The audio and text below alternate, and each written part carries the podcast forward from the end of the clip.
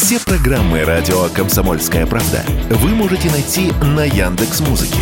Ищите раздел вашей любимой передачи и подписывайтесь, чтобы не пропустить новый выпуск. Радио КП на Яндекс Музыке. Это удобно, просто и всегда интересно.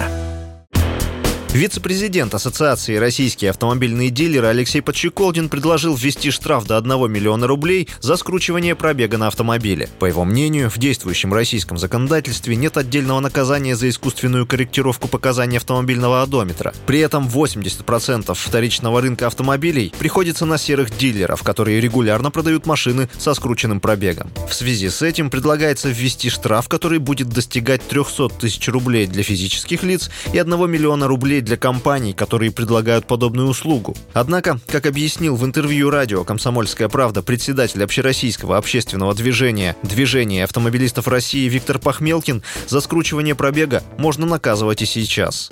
Я считаю, что за это ответственность есть. Есть два состава преступления, по крайней мере, которые здесь могут э, применяться в зависимости от обстоятельств дела. Это мошенничество. Оно здесь не очень подходит, хотя, строго говоря, в определенных обстоятельствах можно квалифицировать эти действия как мошенничество. Мошенничество это, – это завладение чужим имуществом путем обмана или злоупотребления доверием. Здесь человек завладевает деньгами, причем явно большими деньгами, чем если бы не эта махинация. И здесь обман имеет место, поскольку он вводит в заблуждение контрагента по поводу пробега автомобиля, а это влияет на стоимость и вообще на, так сказать, желание приобрести именно этот автомобиль.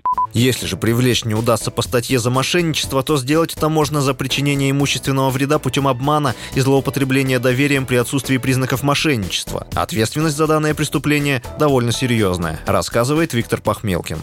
То есть, когда причиняется какой-то вред другому лицу путем обмана или злоупотребления доверием, а мошенничество вы не квалифицировали, то есть завладение чужим имуществом, все равно есть такой состав преступления, предусмотрен отдельной статьей Уголовного кодекса. Кроме того, сделка, совершенная под влиянием обмана, признается недействительной, и при этом, так сказать, тут такая односторонняя реституция. Обманутому должны быть возвращены его деньги, а вот обманщику ничего не возвращается. Здесь происходит, так сказать, конфискация в доход государства. Действующего законодательства вполне достаточно достаточно. Только надо эти вещи устанавливать, доказывать и применять э, нормы, которые существуют.